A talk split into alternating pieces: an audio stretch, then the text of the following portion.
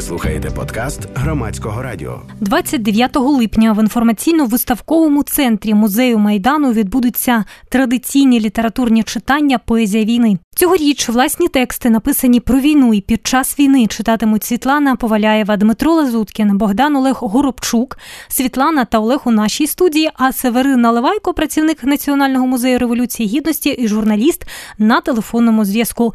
І перше про що б хотіла я вас запитати: чи є різниця між тим, як писати про війну, яка вже скінчилася, і тією, що ще триває в Україні? Ну, очевидно, я впевнена, що така різниця є, це логічно. Ну, так. Е, але в мене немає подібного досвіду, тому що е, я ніколи не писала про війну, е, принаймні про якусь конкретну війну, про якісь конкретні події, чи там про своїх родичів чи знайомих. Ну, я маю на увазі ті там попередні якісь. Тому я не можу відповісти, яка саме різниця. Очевидь, коли ти сам сам особисто переживаєш е, ці речі, як от ми зараз, коли ми живемо у цій війні, е, то це твої власні рефлексії, і, очевидно, вони відрізняються від тих фантазувань е, з приводу якихось там незнайомих і давно вже там померлих чи вбитих людей. Я так думаю. Я так вам слово. Е, я цілком згоден зі Світланою. Єдине, що мене кардинально протилежна думка. Мені навпаки здається, що якась поезія, яка має е, такий рівень абстракції е, уже за подіями, котрі минули, дозволяє, скажімо так, е, підійти з точки зору теорії до цього, з точки зору якихось цінностей, з точки зору якихось образів. А те, що тобі гори, горить і болить тут і тепер, е, створює іншу поезію. Тобто той і то, і то буде буде поезія, правда, вона буде абсолютно інакшою. Тобто, у мене є, наприклад, вірші, які скоріше. Ну, тобто, я взагалі е, не така людина, котра пише по свіжих е, враженнях, тому що ну, мені потрібно все-таки охолонути дуже сильно для того, щоб в моєму, скажімо так, стилі, в моїй парадигмі творити подібні речі. Але я прекрасно розумію, що е, прекрасна поезія, чудова поезія високої якості може народжуватися і під е, одним враженням, і під іншим. Тобто, це все я маю працює. аналогію. О, так, Северине. Ага. Е, мене є аналогія щодо цього. Національний музей революції гідності досліджує літературу різноманітну е, про майдан. Помимо іншої своєї діяльності, е, ми маємо книгозбірню. Є е, видання про революцію гідності і в Україні зроблені, і за кордоном. Вони є і науковими, і художня е, література. Це також є звичайно і проза, і поезія. І що спостерегла наша е, ну моя колега, яка займається цією книгозбірнею, що в першу чергу вийшло набагато е, більше е, власне віршів, тобто це рефлексії. Як тільки відбувся майдан, як він ще навіть відбувався, вже люди писали вірші, і це те, що відбувся такий виплеск емоцій. Е, далі з кожним роком, і це зрозуміло, видань про майдан стає менше, але в той же час вони стають е, якісь осмисленіші, тобто це якісь праці. А також, якщо йдеться про е, все таки художню річ, вони теж такі вистояні, і можливо це стосується також і питання, яке ви поставили, чи чи по різному пишеться людині під час подій і після подій. Але скажу, що це питання відкрите. Е, воно ще е, відповідь можна буде бачити згодом. Наприклад, пані Світлана Поваляєва, яка буде читати е, вірші, і яка сьогодні в студії, її син, наприклад, теж один з її синів воював. І звичайно, що вона це може це і не відразу. Може статися таке, що вона це через рік і через 10 років якось додатково переживе і захоче ще щось написати. Тому ваше питання відкрите. Да, дякую. Я хочу, е, е, я хочу додати, що дійсно ми говоримо практично про одне і те саме, просто там в різних векторах і різними словами. Бувають настільки сильні шокові емоції. У мене так сталося з Майдану. У мене немає жодного вірша про Майдан. Жодного. Досі. Буквально пару коротких прозових е, текстів, таких манюсіньких там на сторіночку, якихось спроб е, е, оповідань художніх, і все. І я досі не можу про це ні говорити, не писати.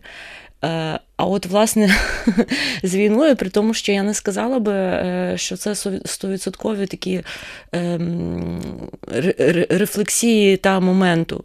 Це, власне, переосмислення, може, саме через те, що в мене там син, а не я сама.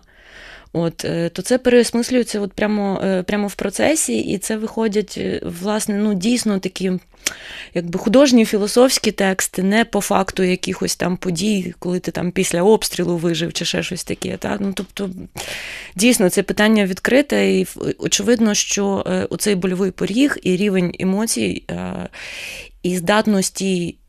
І швидкості переосмислення та у кожного свій. От я ж кажу, в мене з Майданом, наприклад, цього досі не сталося. Цей заморожений е, шматок в мені досі от сидить, і я не знаю, чи він взагалі колись е, е, розтане. Але ж може так статися, що розтане, і все-таки буде поезія. Тобто Можливо. Тобто має, має пройти час. І питання наступне: поезія війни це завжди про війну. Можу сказати. Так, давайте. У мене просто є своя думка, я потім скажу ремарку. Ага, ага. Ну так, звісно, потім скажуть поети. Так, так перш за все, їм це буде авторитетно від них почути. Але в нашому форматі у всіх наших заходах це звичайно не тільки про війну, це все, що натхненне цим поштовхом, цією боротьбою, яка в нас триває, і це може бути дуже різний жанр. І так було в різний час в різних народів. Наприклад, зараз багато е, творчості спадку, який має Україна, були е, натхненні різними е, визвольними змаганнями. Навіть не те, не все, що ми знаємо. Наприклад, е, от січові стрільці це був великий сплеск культури, не тільки сплеск цього там пов'язаного з війною, а е, повстанські стрілецькі пісні це дуже багато лірики, не тільки воєнної, там романси були. І, наприклад, навіть Гуцул Коксеню пісню написав січовий стрілець. За одною правда версією він тільки її обробив потім, бо він став композитором. А, а цей, але це як приклад, який показує, що війна це великий завжди такий поштовх, стрибок для країни акумулювати сили, і це проявляється в пожвавленні ну всього не тільки військово-промислового комплексу, але й інших галузей, включаючи культуру. І на і це на віки запам'ятовується потім саме цей до період. Ця доба пережита завдяки поетам. Воно запам'ятовується як е, ну як е, важлива сторінка історії. Це говорить Северин Наливайко, працівник Національного музею революції гідності, журналіст. Це громадська хвиля при мікрофоні Валентина Троян. Світлано Богдан Олег, що можете додати? Я просто хочу сказати, що е, не варто виокремлювати е, війну як щось таке окреме взагалі від життя, та, як щось неприроднє. Ми так говоримо, е, начебто це не наше життя, начебто не ми це все проживаємо, а це от є якась окрема така парадигма, війна. Та? Але людство воює стільки, скільки воно живе. І практично немає покоління, яке не пережило би або війну, або її наслідки. І ми всі живемо всередині цього процесу. Тому виокремлювати е, це. Викристалізовувати в якусь таку окрему відірвану від усіх решти переживань і пережиттів тему, ну якби я не стала зрозуміло, що ми живемо живемо в тій війні, і у нас відбуваються і любові, і трагедії свої якісь особисті, та, і там матеріальні проблеми, і проблеми зі здоров'ям не пов'язані з війною. Ну, тобто, життя триває, точиться війна. Ну, на мою думку, е, війна насправді, скільки б ми не заплющували очі і не робили вигляд, що вона десь далеко і в нас не стосується, вона насправді довкола нас. Ти заходиш просто у Фейсбук, заходиш до своїх друзів стрічку, і ти вже бачиш, що вони е, е, пишуть про те, що вони десь на передовій, або, грубо кажучи, вони десь допомагають комусь і все таке. І це все та реальність, яка нас оточує. І однозначно абстрагуватися від неї неможливо, і сховатися від неї неможливо. З іншого боку, я не став би проводити пряму паралель, так само, як і Світлана сказала, поезія про війну. Я я вважаю, що поезія про війну, напевно, це погана поезія. А поезія пов'язана з війною, поезія, яка натхненна якимись речами, скажімо так, е, які стосуються того всього. Поезія, яка має, ну я не знаю, соціальний аналіз, поезія, яка має, наприклад, естетичний аналіз цього феномену, тоді це можливо і, і має сенс. А якщо людина хоче просто написати вірш про війну, тому що це кон'юнктурно, тому що це тупо хайпу, хайпанути на цьому можна, чи щось подібне, скоріш за все, з цього нічого хорошого, пристойного взагалі не, не, ніколи не вийде. Насправді такої поезії поезії дуже багато в пабліках, коли людина нічого про це не знає, але оскільки вона розуміє, що от ця тема популярна, я напевне напишу якийсь вірш про війну, і ось він стане там популярний чи щось подібне. Ну нічим хорошим це зазвичай не завершується. Тобто, е, натомість є е, поети, які пов'язані з війною, вони там або самі воювали, або там безпосередньо надихалися тим усім, тому що там той, той же Діма Лазуткін, він дуже дуже багато разів був там е, в, в тих, е, якби е, на точці нулі, там все довкола навколо того. Е, той же Борис Гуменюк, так само відомий поет. Він тільки хотіла сказати, в нього абсолютно. взагалі вона абсолютно документальна, при так. тому, що він поет раніше, ніж е, е, він став вояком.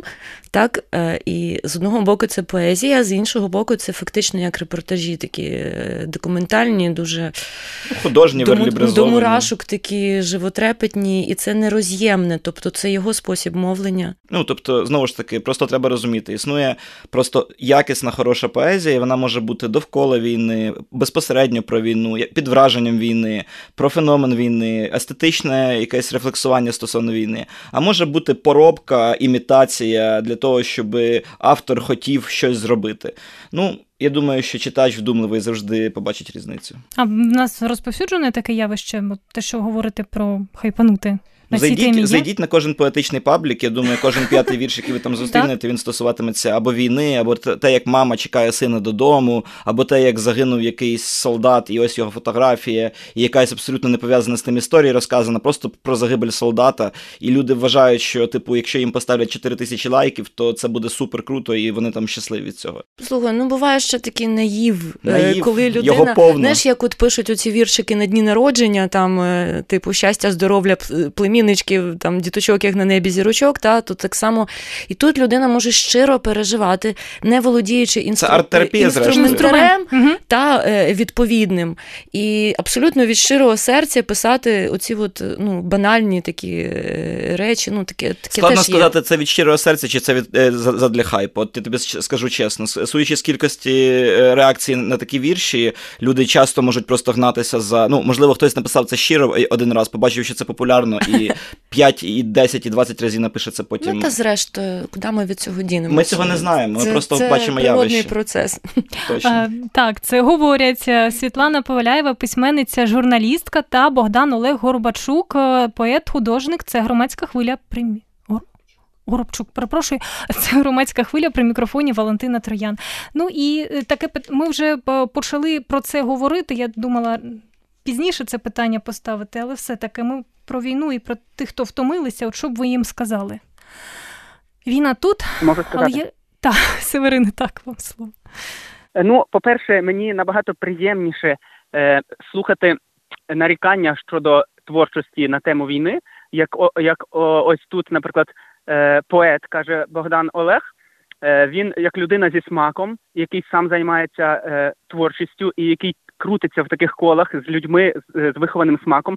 Звичайно, як митець переживає е, засилля ось такого, ну можна сказати, менш якісного, чи там, якщо далі йти, то низькопробного, незалежно від того, про що написано про тематику. Ось так само високі художники бачать, що продається там на на вулицях, на тротуарах, і що масово люди купують так само в музиці. Це набагато краще. Е, Мені приємніше чути такі нарікання, ніж нарікання про те, що ця війна і українська боротьба зовсім нікого не цікавить. І якщо б так було, якби якби вона нікого не цікавила, це було б гірше. Це був би ігнор. А так, якщо людина намагається кон'юнктурно влізти в цю тему, це значить, що тема все таки е, важлива для людей. Ну і це добре. Це говорить, що народу е, боротьба не байдужа. Я хотіла теж про це сказати, от, але сказав уже Суверен. Але ваше запитання було в тому, е, що ми би сказали цим людям. Так, так.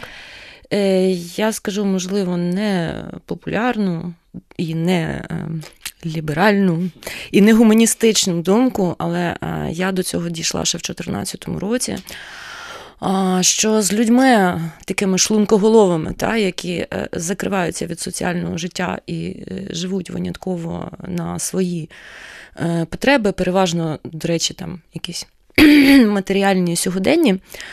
Діалог з ними неможливий, говорити їм щось і доводити просто немає сенсу. І я з цим стикалася неодноразово, коли ще були оці от спроби поговорити із е, русскими братьями, та із оцими всіма какая разниця. Е, ці люди втомились не від війни, вони втомилися від того, що їм глибоко всередині соромно, вони розуміють, що відбувається. І вони змушені періодично на це, тобто їх вимушують на це реагувати, а вони не хочуть. Вони хочуть собі їсти, жити, спати, дивитися 95-й квартал, щоб ніхто їх не чіпав. І тому вони кажуть, що вони втомилися від війни, вони не можуть від неї втомитися, тому що вони ні копійки не дали е, на армію, ні клаптика там не вплели в маск-сітку. Я вже мовчу про якісь там типу більші речі. Та? От, І і воно це вони це камуфлюють під втому. Що от ми хочемо миру. Насправді вони хочуть, щоб їх лишили в спокої і не чіпали їхню совість. Ви щось хочете додати? Ну, єдине, що я тут хочу додати, це можливо якийсь певний бекграунд. Справа в тому, що ну, я за освітою соціолог, і я звик зазвичай такі речі проєктувати на якусь там зрозуміло досліджену соціальну реальність. І такі речі це взагалі е, мова йде про цінності і установки. Тобто, для того, щоб людина на щось реагувала, особливо була актуалізована і реагувала активно, в неї має е, уже стояти якийсь певний передустановлений варіант цінностей, який на натиснувши на які, скажімо так, відбувається певна подія, це актуалізує в людині ці цінності, людина певним чином діє.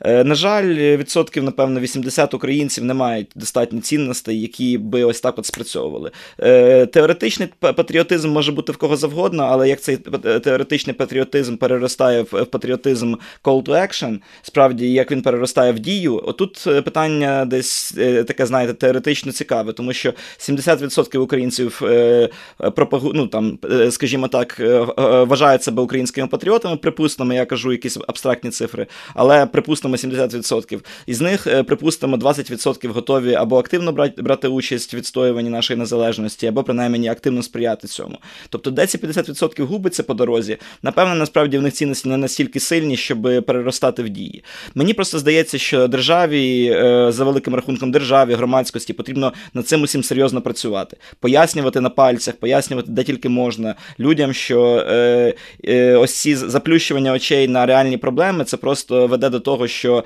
до них завтра прийде старший брат і вижене їх з їхньої хати, або там, я не знаю, е, ну може бути просто все що завгодно. Здавати свою землю в жодному разі неможливо, і ховаючи голову в пісок е, від цих проблем, ти точно на їх не вирішуєш. Е, підвищувати розуміння і підвищувати відповідальність треба. Ось про що каже е, Богдан Олег, і ми це робимо разом з вами. До речі, саме зараз.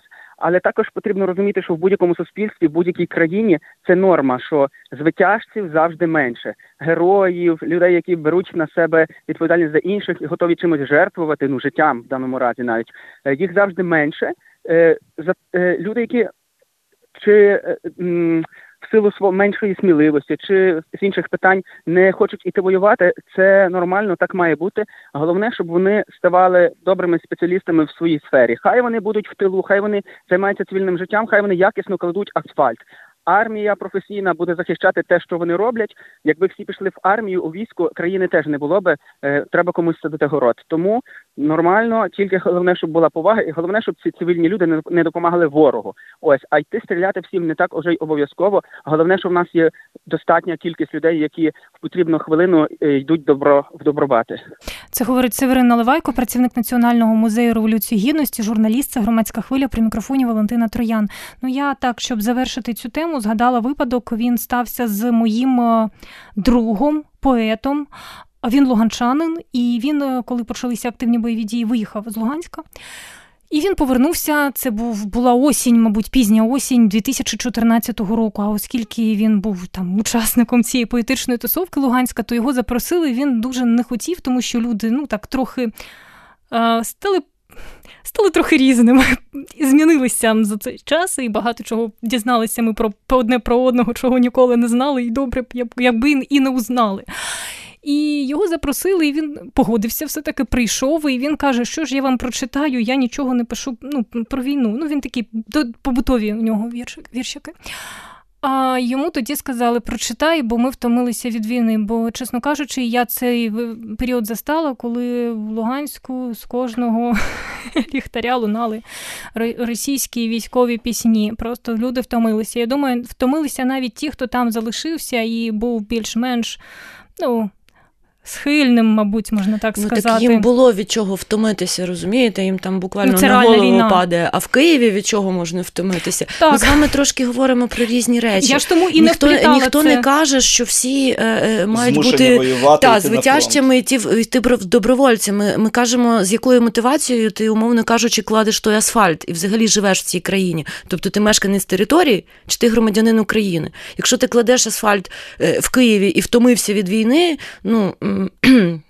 пардон, йди там, їдь в Польщу, клади той асфальт. Так, чи я в Москву. да, я погоджуюсь з вами. Я і не вплітала цю свою історію в ту Ну, це швидше до Северина ремарка, ніж до вас. А, а мене, між іншим, є відповідь стосовно Луганська і цих моментів. Просто, можливо, ви е, ну я просто знаю Луганську політичну тусовку. Я там непогано знайомий з Любою Кимчук, Ярослава Мінкіна знаю досить uh-huh. непогано. Я думаю, що ви його мав на увазі. Ярослава знаю. Ну, власне. Е, я непогано, на жаль, знаю і інших, е, скажімо так, ну як непогано.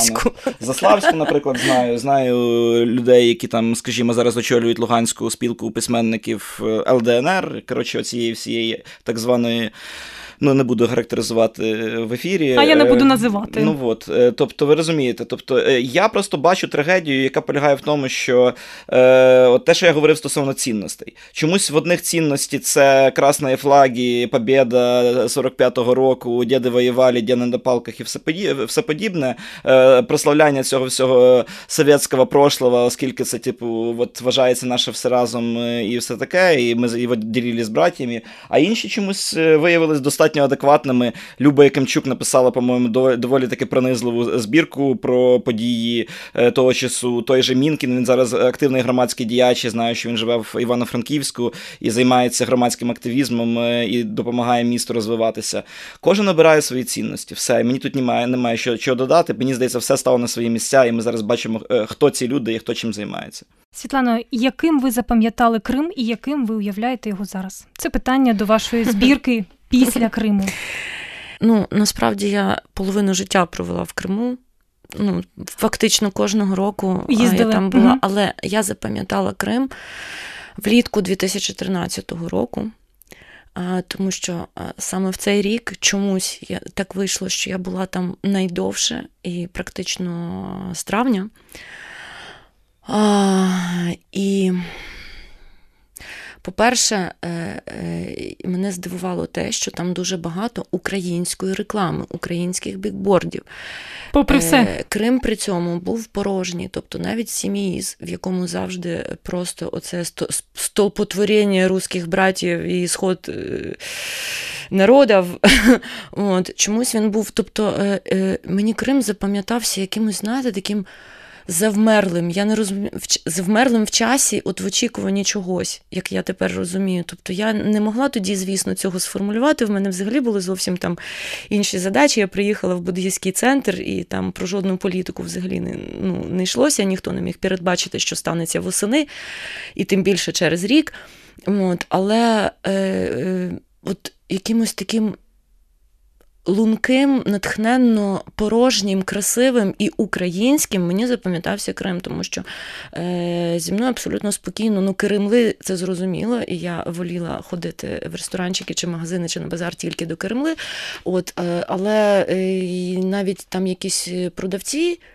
Е, вони спокійно говорили зі мною українською мовою. Тобто я не мала жодного конфлікту ніколи е, по всьому узбережжю, навіть там в якійсь Феодосії, чи Ялті, чи е, Севастополі, чи ще десь. От і ну там це дуже таке особистісне, чим мені запам'ятався Крим, тому що це не пов'язано з нашою історією. Це там мій буддийський центр, і мій учитель ще був живий. І цього Криму мені було так аж повінця, ніби не прощання. А який Крим зараз, я навіть не буду фантазувати. Е, тому що я моніторю цю ситуацію. Е, до речі, от Вікторії Гуера і е, Євгенії Закревської дуже ну, дуже цікаве. Печальне, але ґрунтовне інтерв'ю про ситуацію, як це як і що зараз в Криму відбувається. В мене є декілька друзів, які досі не можуть продати там нерухомість, ну, якось розв'язатися там з тими своїми питаннями. Вони періодично туди їздять. І ну, це дійсно це дійсно морок. Тобто він заселяється активно росіянами. Ну, умовно кажучи, там хто такі росіяни, да? різноманітними верствами росіян, а для того, щоб можна було потім сказати, що Крим наш і, і ніякої України тут не стояло, е, власне, як і Кремли. Там відбувається екологічна катастрофа, е, там дійсно Крим перетворюється на військову базу. Ну, словом, там все там все дуже печально. Е, не кажучи вже про те, що е, те, що зараз взагалі нікого не цікавить, але оці реліктові ліси, всі ці ялівці, які там ростуть століттями, да, от до цього хоча б там напівкарликового стану, вони вирубаються, тому що там якийсь черговий пуріць вирішив збудувати собі дачу. Тобто Крим розповідає розпайовується, роздається просто отак, от е, на шмаття, там, скажімо, військовим, які будуть там дослужувати і тримати це все. Ну, ну, Словом, Крим активно знищується, і це дуже боляче чути. Ваш вірш можете прочитати із цієї збірки? Так, може, він буде а, трохи футуристичним. так.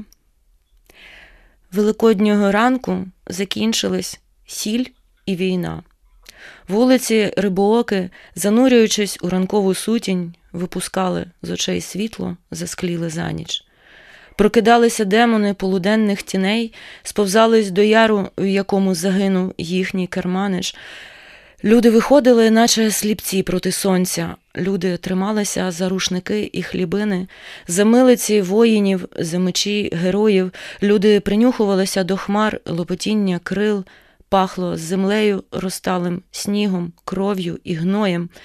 Всі, хто зміг повернутися, всі, хто не зміг пробачити, всі, хто навчився боятися дзвонів і феєрверків, хто харчувався власною підшкірною сіллю, хто зневірився у реальності світу, всі виходили і сунули мовчки до церкви і молилися, Боже, пробач і приспи в нас берсерків. Дякую. А Богдане, Олеже, ви можете щось е, прочитати? Вірш? Так, е, так. Так, так, звичайно. Я зараз прочитаю вірш 14-го року. Ну, він теж такий, знаєте, е, дещо абстрактний і представляє е, ніби позицію таку максимально нейтральну в цьому сенсі, і навіть в якомусь сенсі іронічну, ну але це теж поезія про війну. Добре. Називається Інша війна. Угу. Це не дорога, а якесь поле бою. Бережися цвіркунів кулеметників, схованих у високому лісі трави обабіч, обережно обходь тіло пса, заміноване мухами, ухиляйся від смугастих безпілотників, що звели паперове гніздо на старій груші.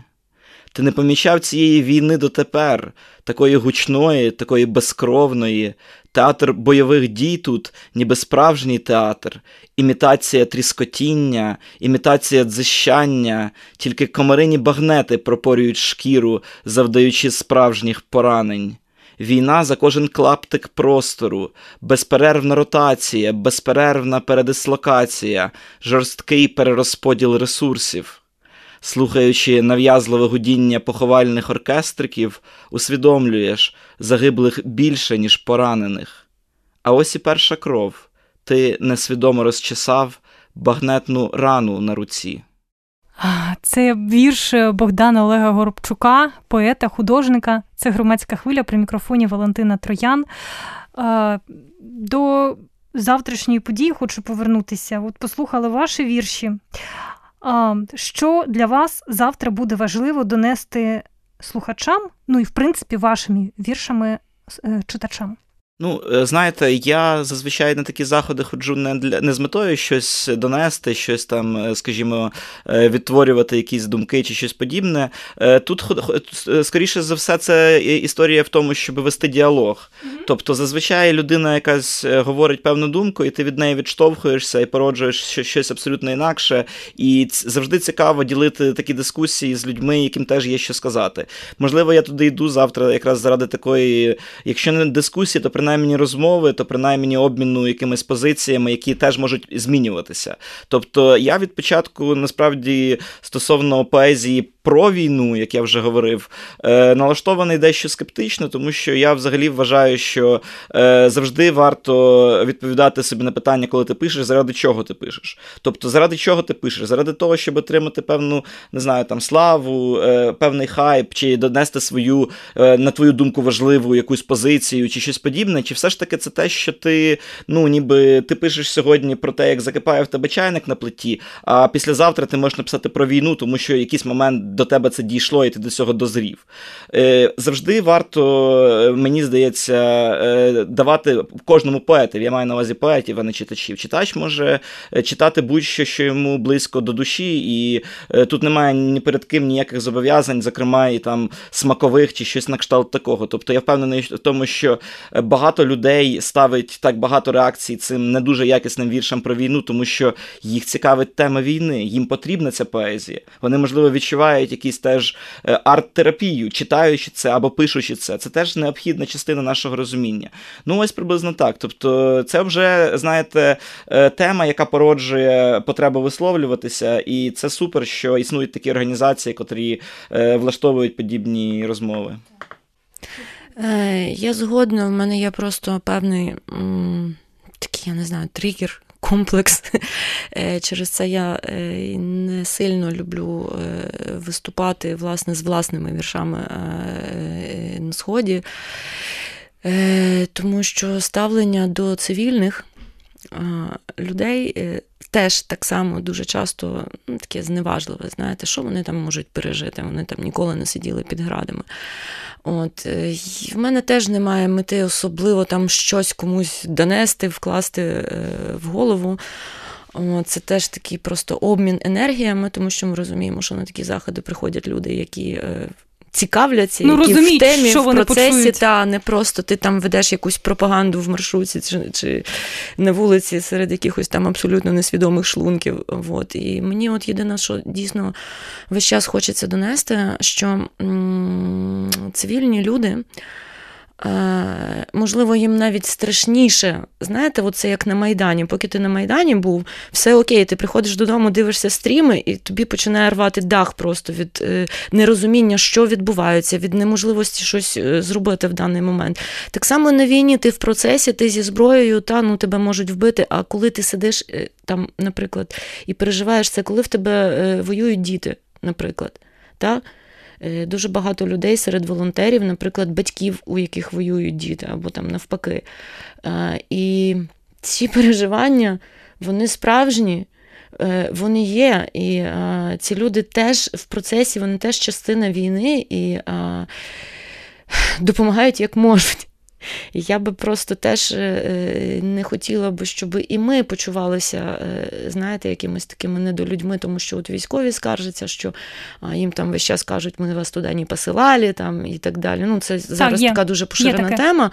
То, чесно кажучи, і з боку е, військових не хотілося би теж до себе такого ставлення, що ти якийсь неліквід, тільки тому що ти не тримав в руках зброю, що ти так само можеш плакати і кровоточити серцем і переживати, і під підтримувати головне, чим чим можеш абсолютно щиро ем, тих, хто насправді воює. Про дискусії Богдан Олег сказав. Чи у вас бували під час таких заходів якісь дискусії, які, можливо, наштовхнули вас на якісь нові думки? Ви на щось подивились інакше? У мене була, але не під час заходів.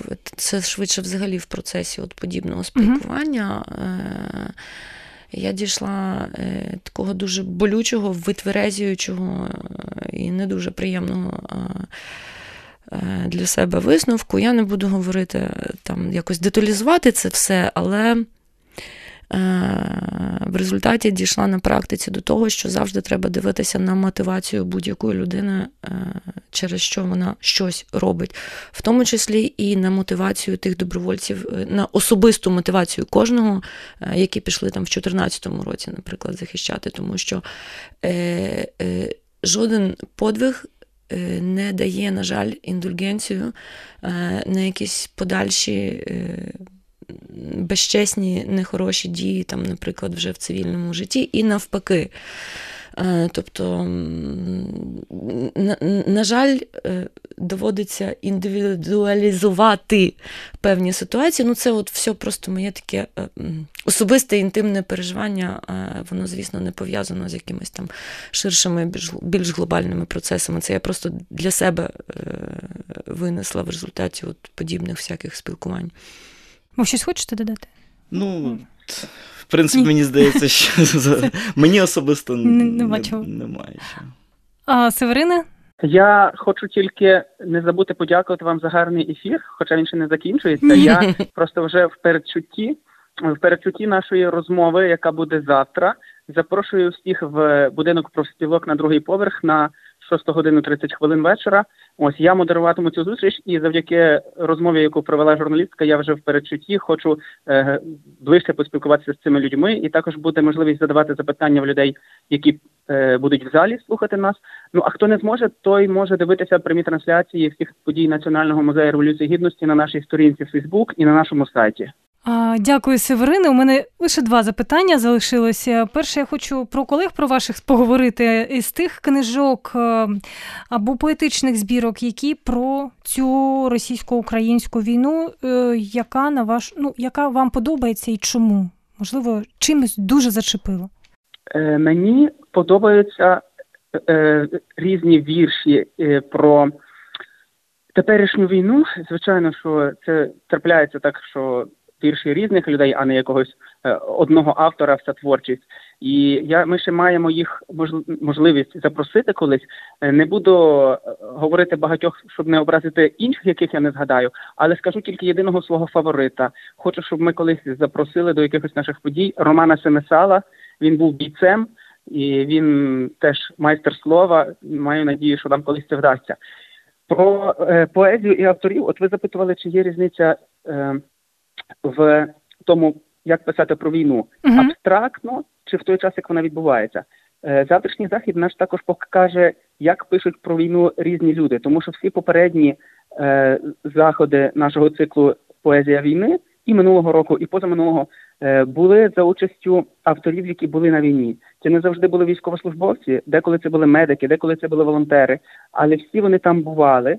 Ось, а цього разу ми хотіли подивитися, як це пишуть люди, е, які живуть разом з нами тут, і е, як це бачать е, імениті уже е, ну поети. Ми запросили цього разу. Е, кожен з запрошених поетів є відомим. Крім двох сьогоднішніх гостей, завтра ще буде Дмитро Лазуткін. Так, так, я я оголошувала. Ви ще хочете щось додати, Світлано, Богдан Олег? Моя абсолютна Ні. фаворитка це Олена Герасим'юк, тюремна пісня. От книжка, яка в неї нещодавно вийшла. Це просто. Ем... Видавництво люта справа, так. якщо хтось захоче купити. Mm-hmm. Купуйте обов'язково, я впевнена, ви нічого подібного ніколи в житті не читали. І переживання катарсису вам гарантовані. Ну, Олена просто слід сказати, що вона молода е, поетка, вона, в принципі, е, знана і ще й не тільки цими віршами, не тільки цією збіркою. І ще вона парамедик і госпі... в так, госпітальєрах. Так. Е, і... і вона була саме там, де ви подумали, в різних якби, точках, і навіть заглиблювалася. Ну, це вона вам Але сама це сталося після того, як вона стала поеткою. Так, тобто, звичайно. звичайно. Поетка, вона мала вона... інструментарій для того, щоб це так написати, те, що вона е, пережила, пережила вона, е, повірте. І, багато. до речі, Олена Герасим'юк е, була в нашому, на нашому поетичному вечорі, так що ми всі разом продовжуємо гарну традицію на рівні. Ну, ми вже згадували того ж Бориса Гуменюка, я вважаю, так. що це теж е, однозначно до прочитання. Е, ну, я знаю, що, наприклад, е, Влад Сорд, відомий теж видавець, письменник, не в останню чергу через події під офісом президента відомий. Ну, він теж має поетичні збірки, в яких звертається до цієї теми. І якщо так за великим рахунком, то за бажання ви просто зайдіть на сайт ветеранських видавництв, їх в Україні вже існує декілька, mm-hmm. і як мінімум, можливо, навіть більше десятка вже існує таких, які випускають е, книжки пов'язані з цією тематикою. Я думаю, там легко буде відшукати і поетичні збірки е, ветеранів, і людей, скажімо, які до цього безпосередньо так чи інакше причетні.